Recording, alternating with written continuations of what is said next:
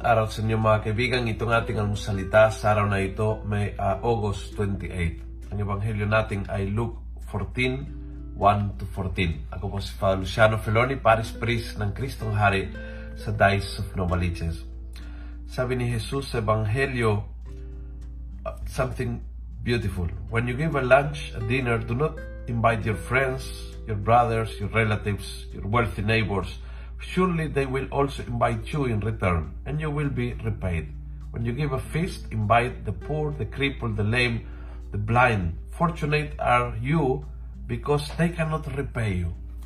He's talking about humility, but he talks about generosity.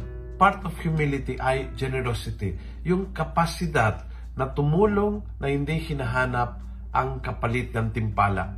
Ang kapalit ng timpala na minsan is recognition, uh, ibabalik ang favor, o just simply palagpakan ka dahil ang bait-bait mo.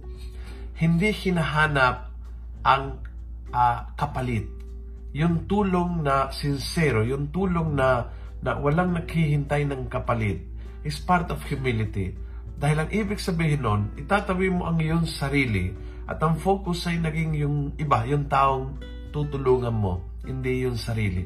Maraming beses kasi pwede kang tumulong ng tumulong for the sake of being recognized and recognized. Tumulong ng tumulong para palagpakan. Tumulong ng tumulong parang sabihan na mabait. Tumulong ng tumulong para mag-impress sa ibang tao. Tumulong ng tumulong parang uh, ipakita sa social media ang ginagawa. And sometimes, sometimes generosity ay naging siya isang piling upuan tulad ng unang parte ng Ebanghelyo. Minsan generosity becomes the way para itaas ang ating sarili. Tandaan po natin, ang itataas ay ibababa ng Panginoon.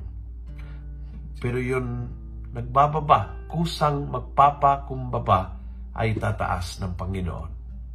Kung nagustuhan mo ang video nito, pass it on. Punuin natin ng good news ang social media Gawin natin viral araw-araw ang salita ng Diyos. God bless.